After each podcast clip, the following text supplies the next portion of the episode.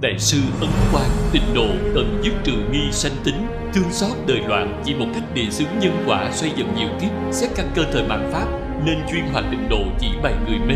Là cư sĩ Hà Liên Cư, Hội tập Đại Kinh của tịnh độ, Chuyên tu lâu dài, Đời loạn không pháp nào tốt bằng niệm Phật, Đóng cửa tạ khách Nghiêm túc hội tập ra Đại Kinh này. Đọc cư sĩ Hoàng Niệm Tổ, Chú giải tịnh độ Đại Kinh, Hiển bày sự thâm sâu duyên dung Phát hoàn nguyện nói theo Đức Phổ Hiền, các tông phái đều thông chú giải đại kinh để báo ơn thầy. Là cư sĩ lý bình nam vì thầy truyền thừa tịnh độ cho hậu bối, học theo tổ ấn quan cất kiếm lão luyện của học giả mà quay về tịnh độ, giao phó đại kinh truyền cho người có tài để lái chiếc thuyền từ. Là pháp sư tịnh không, hoành dương tịnh độ đại kinh tòa giáo ngài bình nam từ hoa nghiêm mở niềm tin quay về cực lạc truyền ngọn đèn phật pháp khắp chốn, hành theo đại kinh để độ chúng sanh cõi ta bà. Tịnh độ đại kinh khoa chú 2018 giảng lần thứ năm. Tập 1 hòa thượng tịnh không, chủ giảng. Giảng tại chùa cực lạc, đài loan. Thời gian ngày 19 tháng 1 năm 2018 dịch giả thích thiện trang. Diễn đọc phật tử thiện quan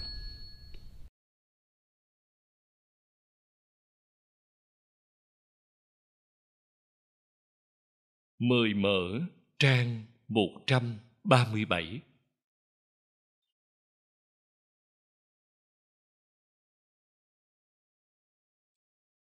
Sách Phật Thuyết Đại Thừa Vô Lượng Thọ, Trang Nghiêm, Thanh Tịnh, Bình Đẳng Giác Kinh, Khoa Chú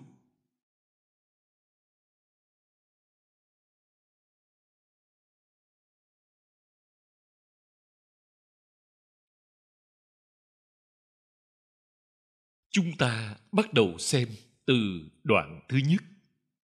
Bày tỏ nhân duyên. Một Tôi nhận kinh ở Liên xã, nghe Pháp tại Từ Quan. Hai, từ Kinh Hoa Nghiêm mở lòng tin, mà quyết trọn hành môn. Ba, chuyên tu chuyên hoàn ba trọng yếu của niệm phật không hoài nghi không xen tạp không gián đoạn bốn. Lưu thông, chú sớ giải, để rộng kết thắng duyên. Năm. Tuân lời thầy dạy, truyền đăng khắp chốn. Để hóa giải kiếp nạn, chỉ có mỗi kinh này. 6. Cảm được chú giải kinh. Nguyện cùng lên biển giác, Một môn thâm nhập. Huân tu lâu dài.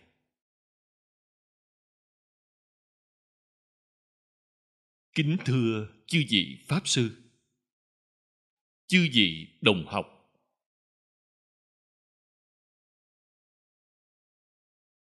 Kính chúc mọi người năm mới tốt lành.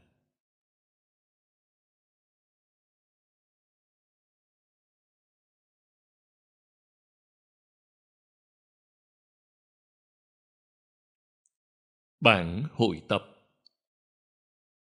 Kinh vô lượng thọ của lão cư sĩ hạ liên cư. Chúng ta đã học không ít năm. Ở những lần giảng đầu, chúng ta không xem được chú giải của niệm công. Chúng tôi có được bản kinh này là do lão cư sĩ lý bình nam.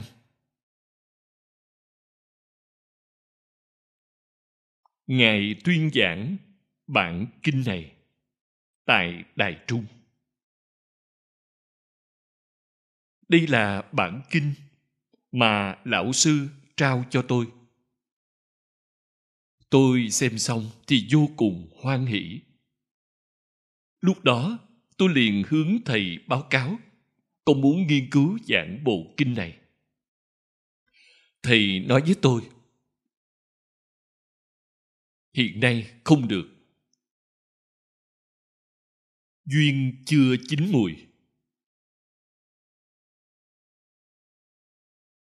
Qua hai hay ba năm sau,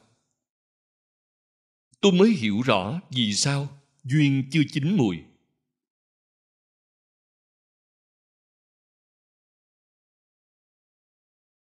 Là gì?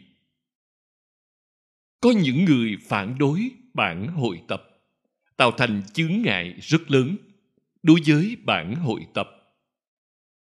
Nếu chúng tôi giảng bộ kinh này, tất phải biện luận với những người đó. Đó là điều không tốt.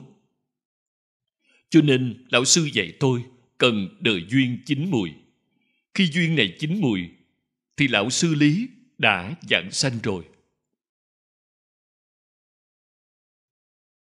Lúc đó tôi ở tại nước mỹ. Sau khi tin ngài giảng sanh, truyền đến nước mỹ. Tôi liền mau chóng từ mỹ trở về. Tham gia hoạt động ấy. Đồng thời, ở tại mỹ, tôi khai giảng bản hội tập này của liên công. Tôi nhớ trước sau tôi đã giảng 10 lần.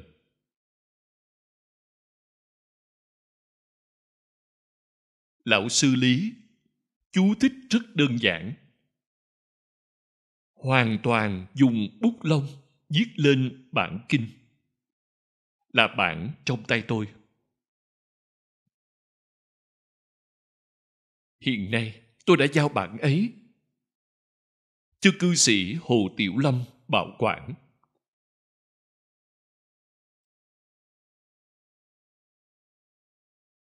Vì sao? Tại nước mỹ. Tôi đã gặp được lão cư sĩ hoàng niệm tổ. Hoan hỷ du lượng. Vào thời gian đó ở hải ngoại. Tôi là người duy nhất giảng bộ kinh này. Còn ở trong nước thì ngài cũng giảng bộ kinh này. Nên chúng tôi gặp nhau vui mừng vô cùng. Bản chú giải đã ra đời. Lúc đó vô cùng gian nan. Bản thảo ban đầu là bản in dầu. Đến hiện nay thì không thấy nữa. Rất là lạc hậu rồi.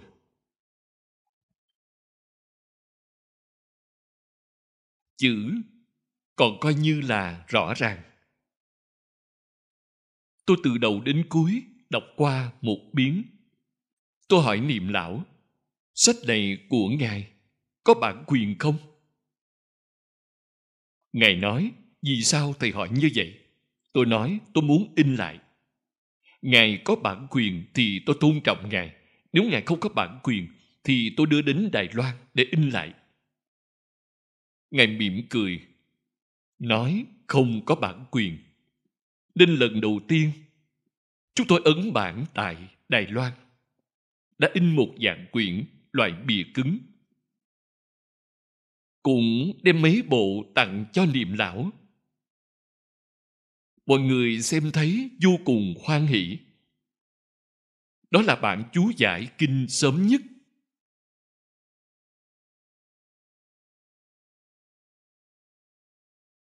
Bản hiện nay tôi dùng là bản mà niệm lão đã tu sửa. Ngài đã mất không ít thời gian để tu chỉnh lại. Kinh hội tập được tận thiện, tận mỹ. Chú giải cũng là hội tập. Ngài đã dùng hơn 190 loại kinh luận. Chú sớ. Để làm chú giải cho nên kinh là bản hội tập, chú giải cũng là bản hội tập. Đáng quý khó được. Bản chú giải này tốt ở chỗ nào? Là mỗi một câu, mỗi một chữ đều có nguồn gốc. Đều không phải tùy tiện mà viết. Đây là dạng tập chú để chú giải cho kinh. Đại khái, ngài là người đầu tiên làm việc này. Trong quá khứ,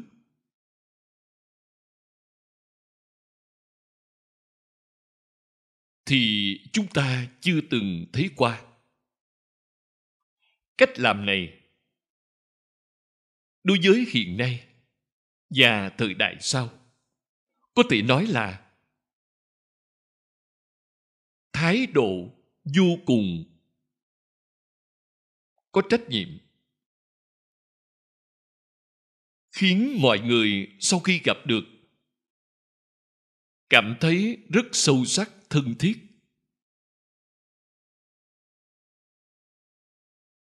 Như mặt đối mặt cùng nói chuyện vậy. Đã giúp chúng ta tăng trưởng tính tâm, không có hoài nghi.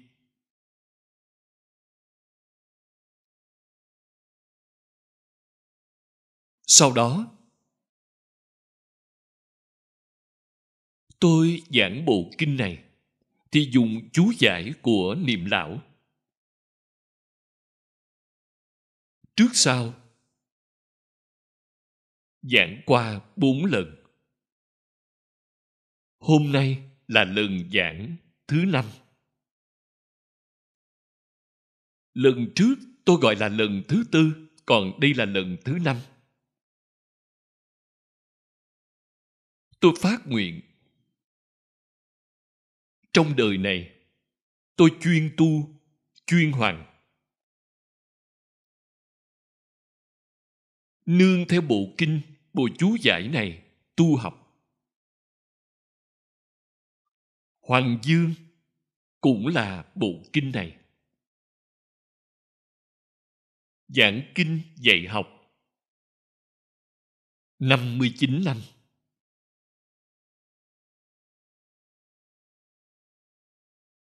Trong lúc tuổi đã lớn này, chính tôi không biết, không cảm thấy mình đã già rồi.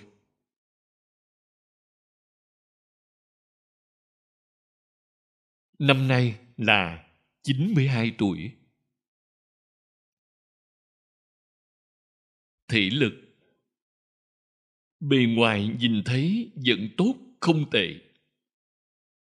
Nhưng bên trong có thể có vấn đề tôi cảm thấy vẫn không đến mức nghiêm trọng. Nhưng khí lực không đủ. Chư vị đồng tu có thể nhìn thấy rõ ràng như vậy. Vì thế, giảng kinh, tôi thử nghiệm xem. Mỗi lần giảng một giờ nếu giảng 2 giờ thì sau đó trung khí không đủ, không nên giảng buổi tiếp theo được.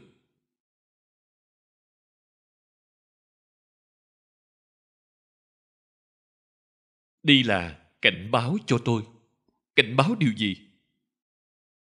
Phải mau mau bồi dưỡng. Đồng học có thể giảng kinh vô lượng thọ. Người xuất gia hay tại gia đều tốt. Hy vọng mọi người phát tâm. Vì sao vậy? Vì bộ kinh này quá tốt.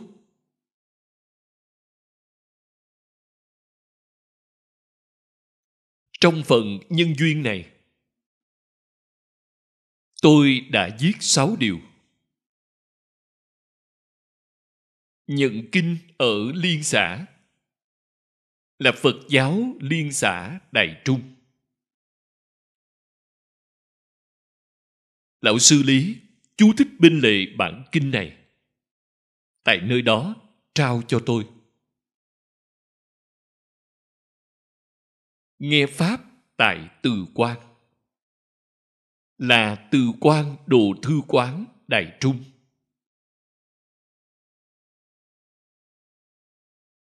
ở đó, lão sư lý, không có giảng bộ kinh này. Nghe pháp đây, là tất cả kinh luận. Đại tiểu thừa. Tôi đã ở tại đại trung 10 năm. Tức là theo học giảng kinh với lão sư lý, cũng tính là có chút thành tựu. Tôi vô cùng cảm ơn. Học kinh giáo. Tôi có thể là đệ nhất của đài loan. Có thành tựu rõ ràng.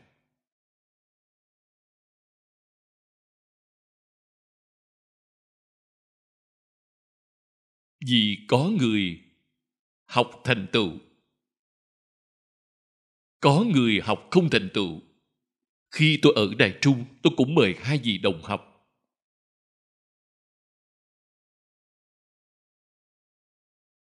Giới thiệu họ với lão sư lý. Hy vọng ba người chúng tôi cùng theo học với ngài. Nhưng hai người ấy học chưa đến một năm thì đã rời khỏi. Họ nói rằng, tiến độ giảng kinh của lão sư lý quá chậm. Một tuần chỉ giảng một lần. Đã lãng phí rất nhiều thời gian của chúng tôi. Lời này nói được không sai. Tuy nhiên, nếu như chúng ta đem nhân duyên này bỏ qua, thì ai đồng ý dạy chúng ta giảng kinh? Đây là vấn đề rất thực tế cho nên những đồng học đó đã ra đi còn một mình tôi ở lại Đài Trung. Kiên trì đến 10 năm. Đây cũng là khi gặp nhau.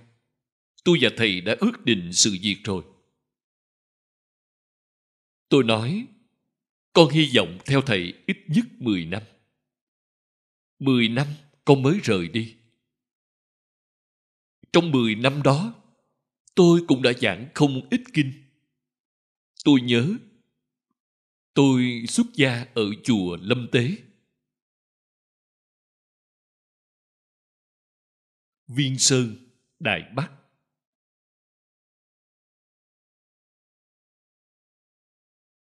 Hai hay ba ngày sau thì pháp sư bạch thánh tìm tôi ngài đã lập ra phật học viện tên là tam tạng học viện tại chùa Thập Phổ. Ngài muốn tôi đến Tam tạng học viện của Ngài để dạy học. Nên có thể nói, tôi xuất gia hai ngày thì lên đài giảng kinh.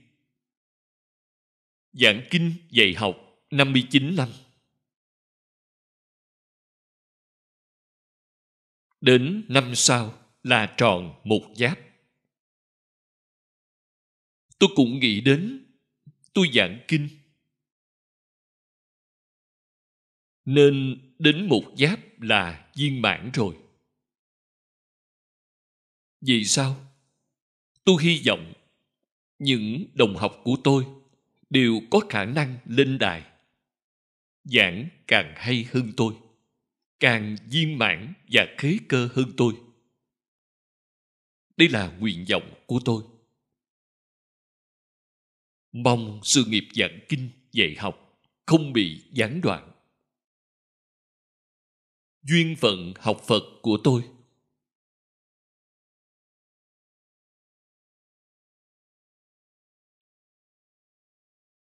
có mối liên hệ với giáo thọ phương Đông Mỹ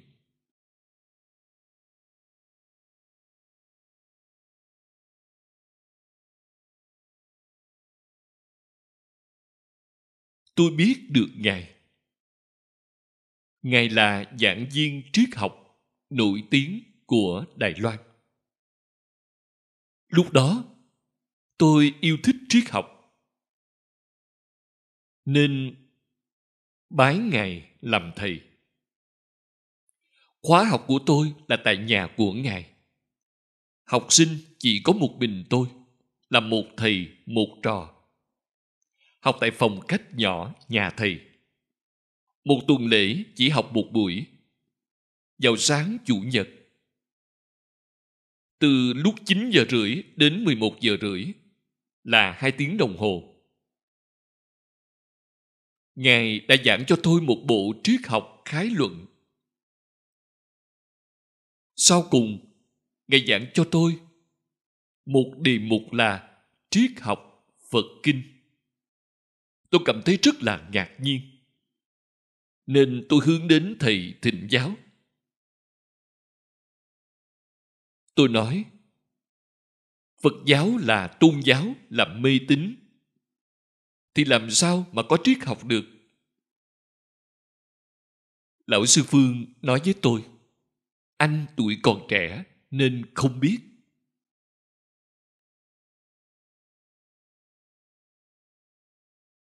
Thích Ca Mâu Ni Phật là nhà triết học vĩ đại nhất trên thế giới. Tôi chưa bao giờ nghe nói như vậy. Đó là lần đầu nghe được những lời này ở nhà của Ngài. Kinh điển Đại Thừa là đỉnh cao nhất của triết học trên toàn thế giới.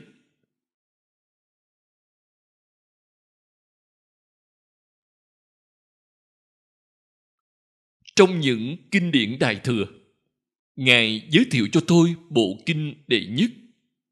Đó là Đại Phương Quảng Phật Hoa Nghiêm Kinh. Đây là kinh tôi cũng đã giảng qua, nhưng giảng chưa xong. Đại khái đã giảng được phần đầu là một phần năm của toàn kinh.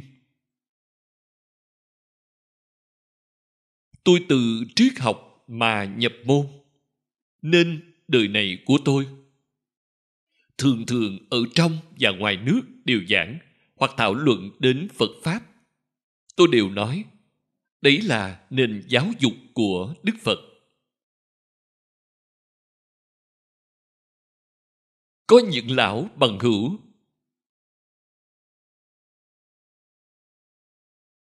nghe được cách nói này của tôi họ đều đồng ý không hoài nghi rất nghiêm túc chấp nhận phật giáo thực sự là giáo dục. Cùng một mục tiêu, phương hướng.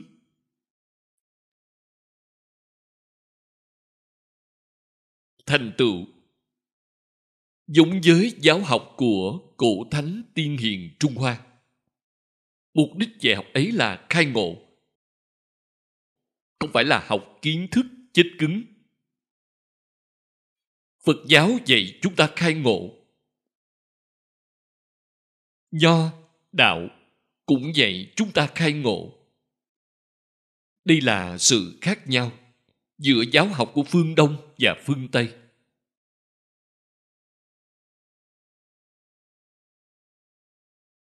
Nếu thích ca mâu ni phật sinh tại trung hoa, thì người trung hoa gọi ngài là thánh nhân cũng giống như khổng tử vậy. Nếu khổng tử sinh tại ấn độ, thì người ấn độ nhất định xưng ngài là đức phật. Do đó chúng ta biết, đức phật và thánh nhân vốn là địa vị như nhau. Là những người có đại thành tựu sự thành tựu lớn đó là minh tâm kiến tánh kiến tánh thành phật. Khổng tử có minh tâm kiến tánh không? Có. Quý vị thường hay đọc sách tứ thư thì quý vị biết rõ. Ngài là đại triệt đại ngộ. Phương pháp ngài dùng. Thành tựu thu được. Cùng với đức phật là không hai. Hoàn toàn tương đồng. Cho nên chúng ta khẳng định những thánh nhân ấy là người một nhà.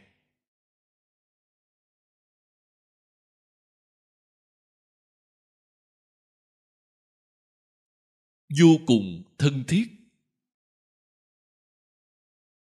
Phương pháp các ngài sử dụng cũng hoàn toàn tương đồng từ đâu để nhập môn? Đại sư chương gia đã nói với tôi.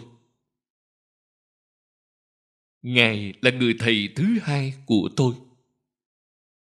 Duyên rất thù thắng.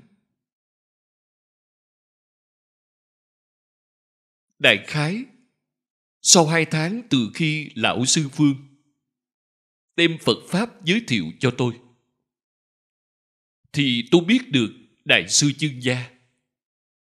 Ngài là một nhà phật học. Sách ngài viết cũng chất cao bằng người. Đáng tiếc trước tác của ngài viết bằng chữ tây tạng, vô cùng phong phú. Nhưng khi đến đài loan, tình thế lúc đó rất khẩn cấp, nên ngài không có thể mang theo. Tất cả tác phẩm ngài viết vào cuối đời tại đài loan, số lượng ít phương lượng không nhiều.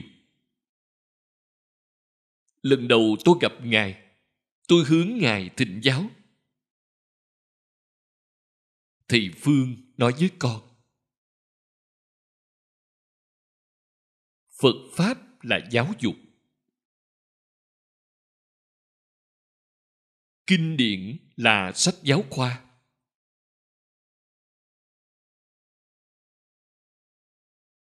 Con có thể tiếp nhận. Nhưng không biết nhập môn từ đâu. Đại sư có thể chỉ cho con. Phải từ đâu để nhập môn không ạ? À? tôi đưa vấn đề ra rồi. Thì ngài nhìn tôi. Tôi cũng nhìn ngài. Tôi và ngài đã nhìn nhau nửa giờ không nói một câu nào, giống như nhập định vậy. Thật ra, yêu cầu của ngài là nhập định. Vì tính khí quý vị bột chột, nóng nảy, nên ngài không giảng nói cho quý vị. Ngài nhìn vào quý vị, khiến quý vị cũng nhìn ngài. Để hoàn toàn định xuống rồi thì ngài mới nói cho quý vị. Ngày đầu tiên, gặp ngài, tôi nêu lên vấn đề đó. Còn ngài thì dùng phương pháp ấy để dạy tôi. Tôi đợi đến nửa tiếng đồng hồ. Ngài mới mở lời. Nói hai câu, gồm sáu chữ.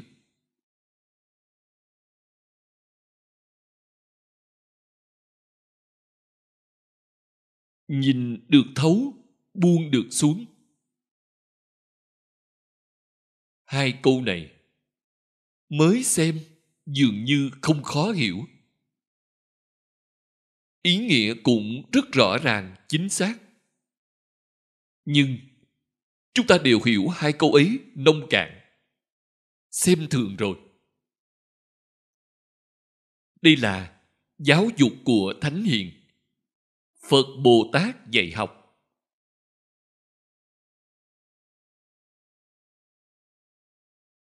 Quan trọng nhất là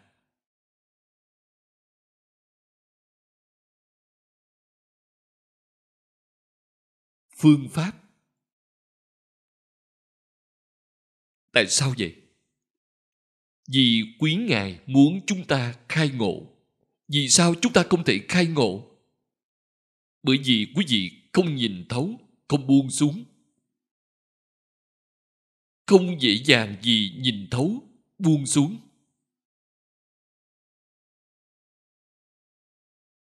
Nếu quý vị làm được, thì thực sự quý vị có thành tựu rất nhanh chóng. Vì sao? Tôi lại đọc sách nho đọc tứ thư. Trong đó có sách đại học.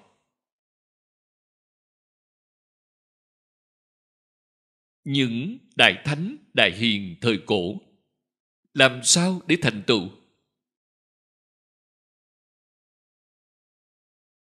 Chúng ta đối chiếu dũng giống với phật. Đó là nhìn thấu, buông xuống nhưng quý ngài không dùng bốn chữ đó, mà quý ngài dùng là cách vật trí tri. Ý nghĩa cách vật là gì? Đó là buông xuống. Quý vị có thể đem sự ham muốn vật buông xuống, gọi là cách vật trí tri là trí huệ. Quý vị có thể đem chân tướng sự thật nhìn thấu. Thì người đó liền là bồ tát là phật.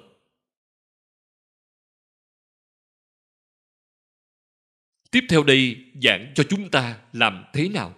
Quý vị làm sao mới có thể nhìn thấu, mới có thể buông xuống?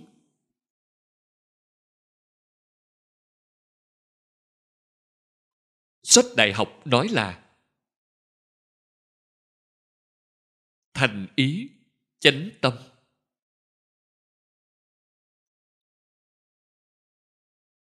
Bắt đầu từ nhìn thấu, buông xuống để chân tâm hiện ra.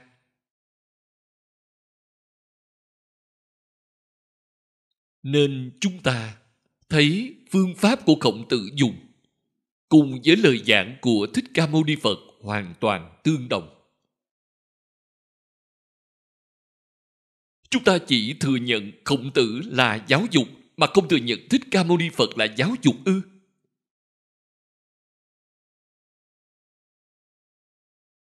Học vấn thực sự không đến từ bên ngoài bên ngoài không có, mà vốn đầy đủ ở trong tự tánh của quý vị.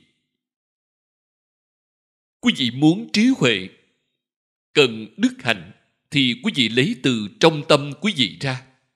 Đó là sự thật. Học đến từ bên ngoài, đó là giả, không phải thật. Cho nên phật pháp gọi là nội học hướng nội để cầu, không hướng ngoài cầu. Không thể không biết điều này. Hướng bên ngoài để cầu là tri thức, còn hướng nội để khai phát là trí huệ. Trí huệ là vốn có của tự tánh. Tự tánh khởi tác dụng, tức là trí huệ. Hiện nay, chúng ta làm sai hoàn toàn rồi đó là không buông xuống.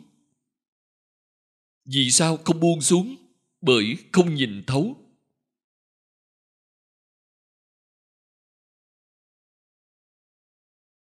Nhìn thấu liễu giải chân tướng của sự thật. Chúng ta không biết chân tướng sự thật. Ta từ đâu mà đến? Không biết được. Tương lai ta sẽ đi về đâu cũng không biết ta sẽ làm gì không biết. Đời này từ mê mờ mà sanh ra. Lần mò cả cuộc đời. Mê mờ đến lúc chết, không có nhìn thấu. Quý vị nói có quan uổng không? Vậy thì phải làm sao? Không nhìn thấu được thì làm lục đạo luân hồi. Còn nhìn thấu được thì siêu diệt lục đạo luân hồi không giống nhau. Vượt khỏi sáu đường luân hồi, tiểu thừa là a la hán đại thừa là quyền giáo bồ tát quý vị tu hành đã chứng quả rồi. Nên quý vị thấy nhìn thấu, buông xuống là vô cùng quan trọng. Buông xuống điều gì? Buông xuống tất cả vọng tưởng phân biệt chấp trước. Mỗi mỗi đều buông xuống không nên để ở trên tâm thì quý vị mới có thể nhập môn. Nhập môn được như vậy thì quý vị mới có thể liệu giải chân tướng sự thật, tức là nhìn thấu. Ngưỡng cửa của Phật Pháp rất cao. Bao nhiêu người có thể buông xuống được? Những điều chứa trong tâm, quý vị toàn là không cần thiết.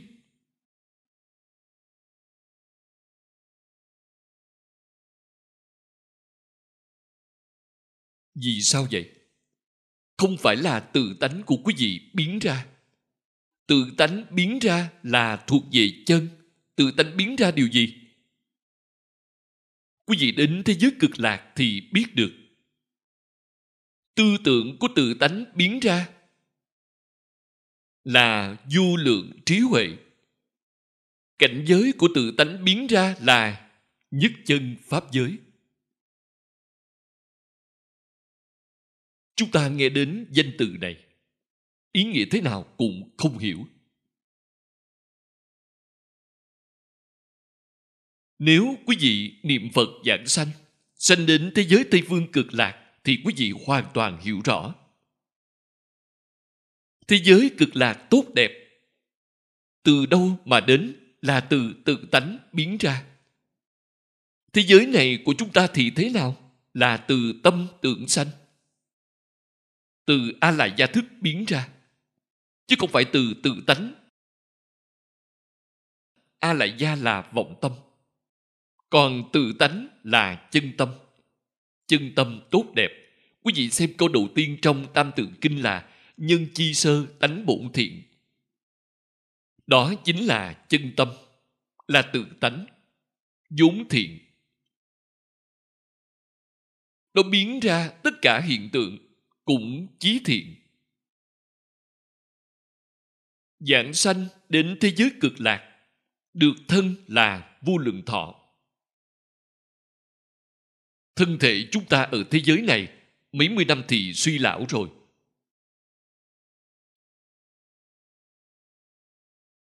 Không sử dụng được nữa. Làm sao có thể so sánh với thế giới cực lạc được? Thế giới cực lạc dùng chân tâm, cảnh giới hiện là thật. Cảnh giới thật tức là thật báo trang nghiêm độ. Chúng ta nói, pháp tánh thân, pháp tánh độ đó là thuộc về chân.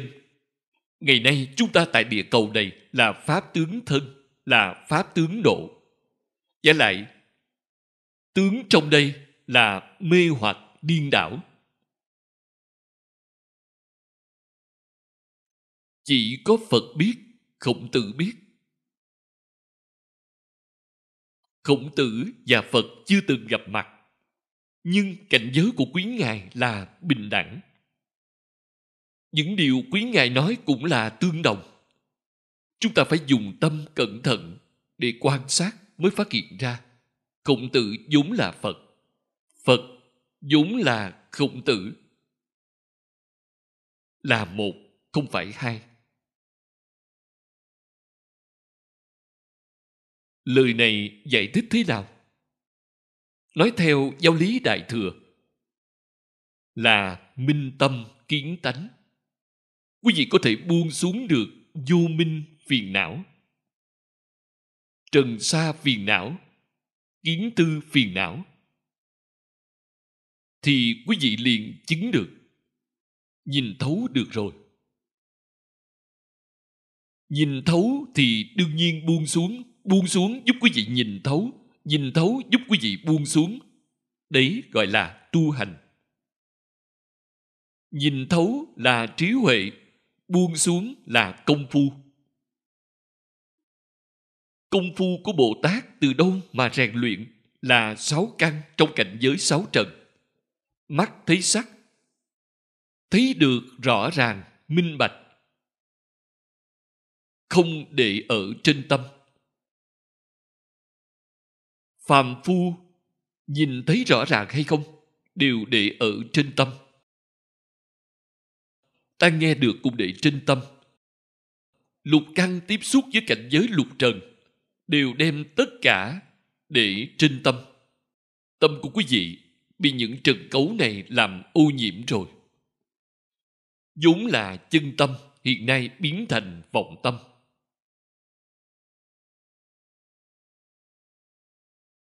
Là sai rồi.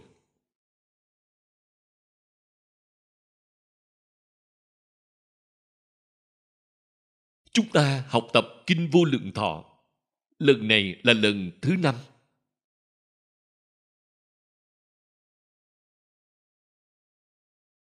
Tôi nghĩ chúng ta nên đổi cách thức. Quá khứ tôi giảng mọi người nghe. Hiện nay chúng ta dựa vào kinh văn để nghiên cứu thảo luận, thì lợi ích càng lớn hơn.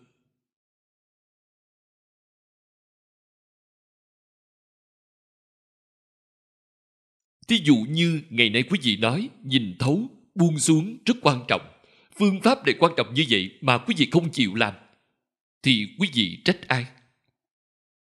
Quý vị còn thuận theo nhiễu loạn trong chốn hồng trần. Còn làm lục đạo luân hồi thì sai rồi. Nếu chúng ta đều buông xuống vì sao phải buông xuống? Bởi là giả, không phải là thật. Trên địa cầu này không có thứ gì là thật. Hiện nay những điều nhà khoa học nói với chúng ta so với trong kinh Phật là giống nhau. Kinh Kim Cang nói với chúng ta, Nhất thiết hữu vi pháp như mộng huyễn, bào ảnh, như lộ diệt như điện, ưng tác như thị quán vậy thì đúng rồi ngày nay chúng ta làm sai rồi.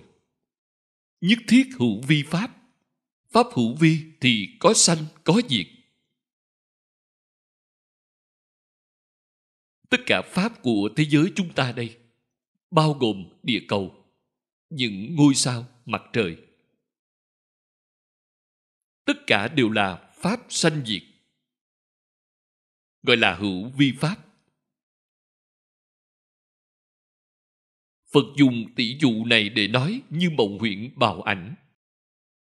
Không đạt được. Toàn là giả thôi. Quý vị lại làm những việc như vậy thật đáng thương. Phật bồ tát, khổng tử, mạnh tử của trung hoa. Những chuyên gia, học giả của đạo gia tuy quý ngài không như vô vi pháp trong kinh phật nhưng quý ngài tiếp cận với vô vi pháp cao hơn học thuật của phương Tây.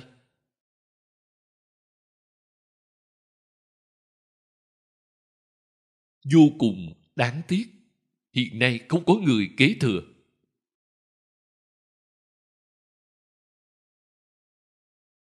Nhiều năm qua, mười phương cúng dường cho tôi không nhiều, rất ít. Cả đời tôi không hỏi người để cần tiền. Nếu tôi có tiền cũng không có chỗ dùng.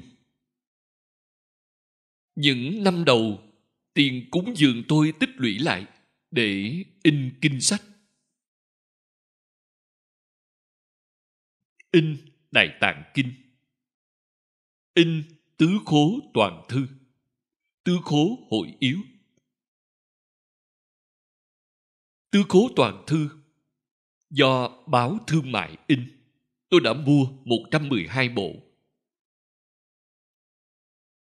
tứ khố hội yếu là do nhà sách Thế giới in.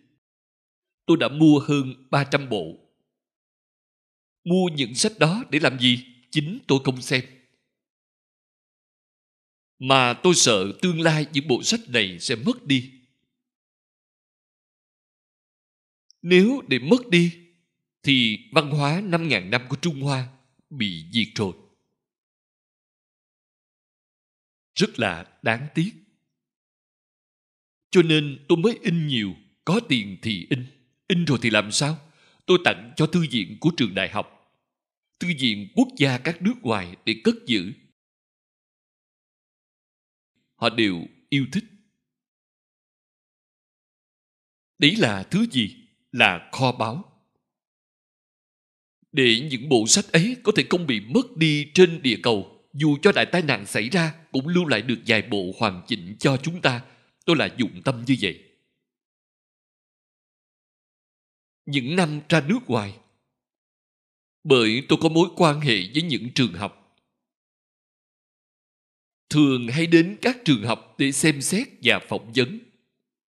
Nhìn thấy tư khố toàn thư của chúng ta để trong tủ sách.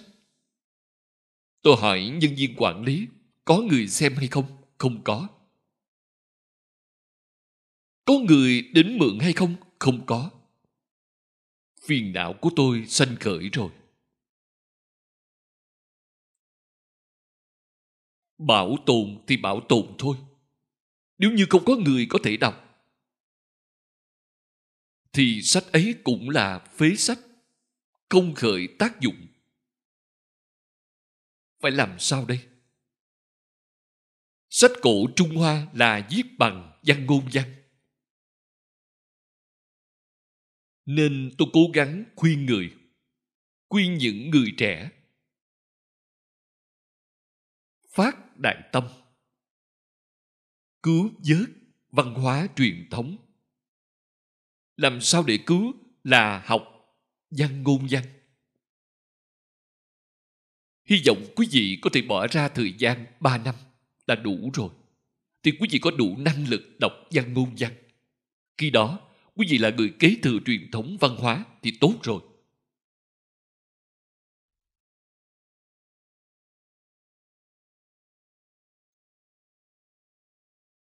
Mục tiêu của tôi thay đổi rồi. Tôi không in kinh nữa.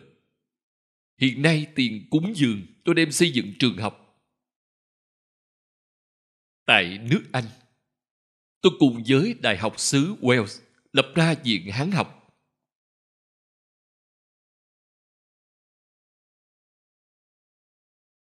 Đã khai giảng được một năm rồi. Năm nay là học kỳ thứ ba. Ngoài ra, còn giúp họ mở lớp học tiến sĩ hài hòa. Khóa học tiến sĩ hài hòa là học điều gì? Là tôn giáo học. Hoàng tử và hiệu trưởng. Hai người ấy đưa ra ý tưởng này. Nói với tôi, mong muốn buổi mù tôn giáo, phái hai học sinh và một giáo sư. Bởi vì chúng ta không có sở trường chuyên môn, nên không làm sao giảng kinh điển của họ được, phải đào tạo giáo viên. Hiện nay, các tôn giáo trên thế gian này, người thâm nhập nghiên cứu thật sự đối với kinh điển không nhiều đều chỉ là biết đọc kinh. Còn ý nghĩa trong kinh ra sao thì không biết. Đó gọi là mê tín. Nên, chúng ta phải giúp tôn giáo quay về giáo dục. Khiến mỗi tôn giáo đều có lão sư rất tốt. Đi ra để dạy học. Học có học vị tiến sĩ, học có tư cách của giáo thọ. Được như vậy, thì giúp tất cả tôn giáo toàn thế giới khôi phục trở lại. Đó là việc tốt. Cho nên, tôi rất tôn kính đối với hai vị học giả là hoàng tử và hiệu trưởng. Tôi nói với hai người ấy quý vị phát tâm làm việc lớn này thì quý vị sẽ được thần của tất cả tôn giáo bảo hộ. Thượng đế của tất cả tôn giáo hộ trì. Tôi nói thọ mạng của họ sẽ rất dài, phước báo càng ngày càng lớn. lời tôi nói với họ là chân thật, không phải là giả. Nơi đây có mấy tấm ảnh. Lúc tôi xuất gia, có hai tấm. Một là lúc thế độ, một là lúc thọ giới. Trên tấm ảnh có tôi. Quý vị nhìn kỹ, xem tướng tôi có phước báo hay không. Nhìn qua là biết đó là người không có phước báo. Tuổi thọ lại ngắn. Tôi đều thừa nhận. Một chút kiên kỵ đều không có. Khi còn nhỏ, mẹ tôi đã tính mạng cho tôi. Thọ mạng tôi chỉ có 45 tuổi. Tôi tin tưởng điều này. Cha tôi 45 tuổi thì ra đi rồi. Bác của tôi cũng 45 tuổi thì mất ông nội tôi cũng ra đi lúc 45 tuổi nên tôi một tơ hào kiên kỵ đều không có thọ mạng chỉ tính đến 45 tuổi. 45 tuổi thì chết rồi.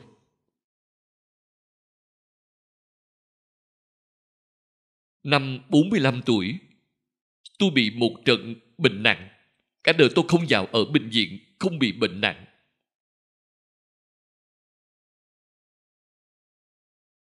Tôi cũng không tìm bác sĩ, không dùng thuốc. Mà niệm A-di-đà Phật cầu giảng sanh.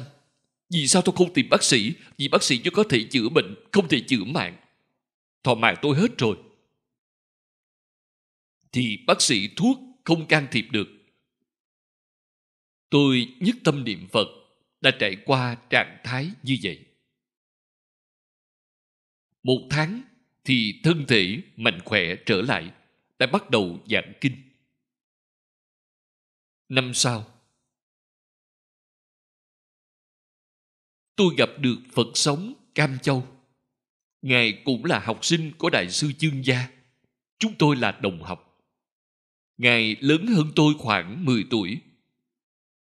Tôi đối với Ngài rất tôn kính. Năm sau tôi với Ngài gặp nhau. Ngài đặc biệt đón mời tôi ngồi bên cạnh Ngài. Ngài nói với tôi,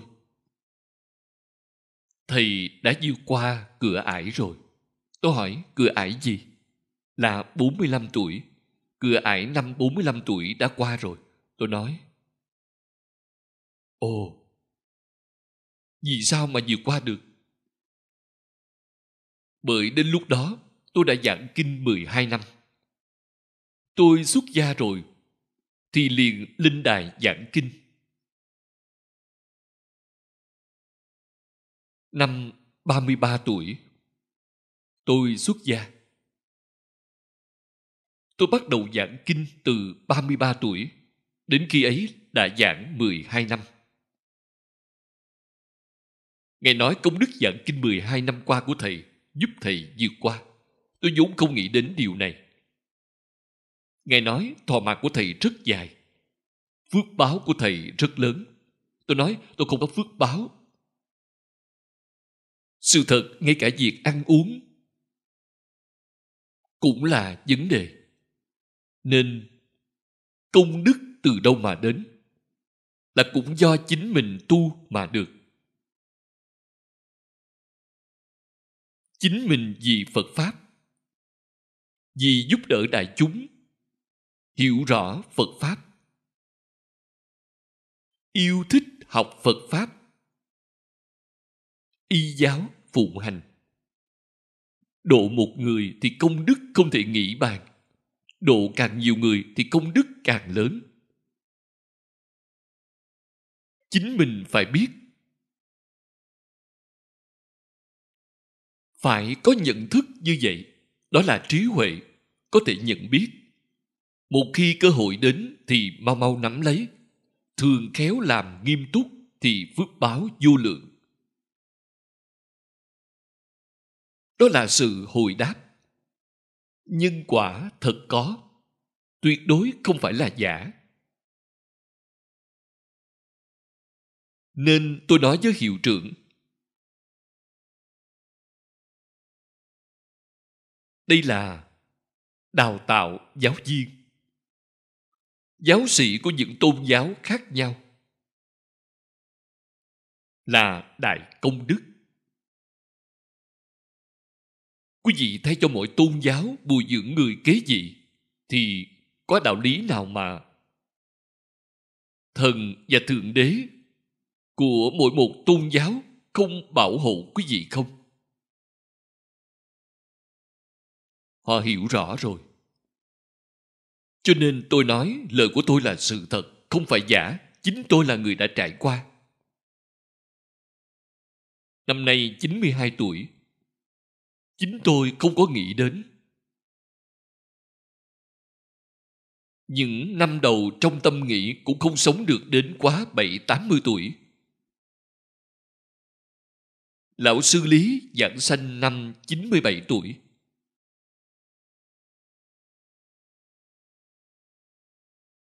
Tôi ở với Ngài tại đại Trung 10 năm. Tôi nói tương lai tuổi thọ của tôi so với Ngài cũng không sai khác nhiều.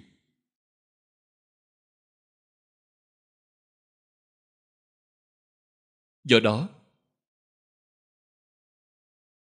phải quyết định hành môn. Hành môn tức là cửa đạo của tu hành. Ngày đầu năm nay, đồng tu chúng ta tìm tôi yêu cầu giảng vài câu. Tôi hình như đã giảng ba lần, mỗi lần giảng 15 phút. Giảng điều gì? Là giảng ba tư lương. Tính, nguyện, hành. Quý vị có thể nắm chắc ba tư lương đó thì quyết định quý vị sẽ giảng sanh. Sanh qua thế giới cực lạc. Đây là pháp môn quá tốt thù thắng không gì bằng. Mà lại với bất kỳ ai cũng tu được, tam căn phủ bị lợi độn toàn thu. Điều kiện thứ nhất là thực tính thật sự tin tưởng có thế giới tây phương cực lạc. Thế giới cực lạc có a di đà phật. Tôi phát tâm phải thân gần ngài. Nguyện là cầu sanh. Tôi nguyện sanh tịnh độ tôi mong muốn gặp a di đà phật. Tôi mong muốn đến thế giới tây phương cực lạc để làm phật, để tu hành. Nguyện như vậy. Hành tức là một câu phật hiệu. Một câu phật hiệu niệm đến cùng. Trong đầu trống không, điều gì cũng đều không có, ngoại trừ phật hiệu. Vừa mới khởi ý niệm niệm thứ nhất là vọng niệm, thì niệm thứ hai là a di đà phật. Vọng tưởng phân biệt chấp trước vừa khởi lên. Thì liền niệm nam mô a di đà phật. Dùng một câu phật hiệu để thay thế tất cả. Đó là người chân niệm phật. Như vậy thì lúc lâm chung không có chuyện không dạng sanh.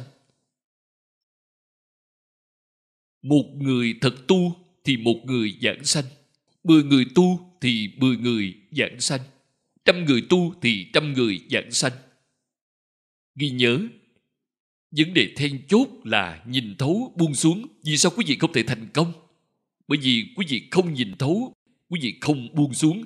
Không nhìn thấu, không buông xuống là oan thân trái chủ thật sự của chính mình. Chỉ cần có những điều này tồn tại thì công phu đời này của chúng ta uổng phí rồi. Thật đáng tiếc. Nên phải buông xuống. Thời gian một tiếng đồng hồ hôm nay đã hết rồi. Chúng ta học tập đến đây thôi. Lần giảng thứ năm này không coi trọng văn kinh, không theo thứ tự mà chọn vài câu bất kỳ để chúng ta dễ dàng thâm nhập nghiên cứu, giúp chúng ta đến thế giới cực lạc. Đây là điều quan trọng. Đó là con đường chúng ta đi. Vì vậy, mọi người cùng nhau nghiên cứu thảo luận. Nếu có vấn đề gì thì có thể đưa ra để vấn đáp tốt rồi, cảm ơn mọi người.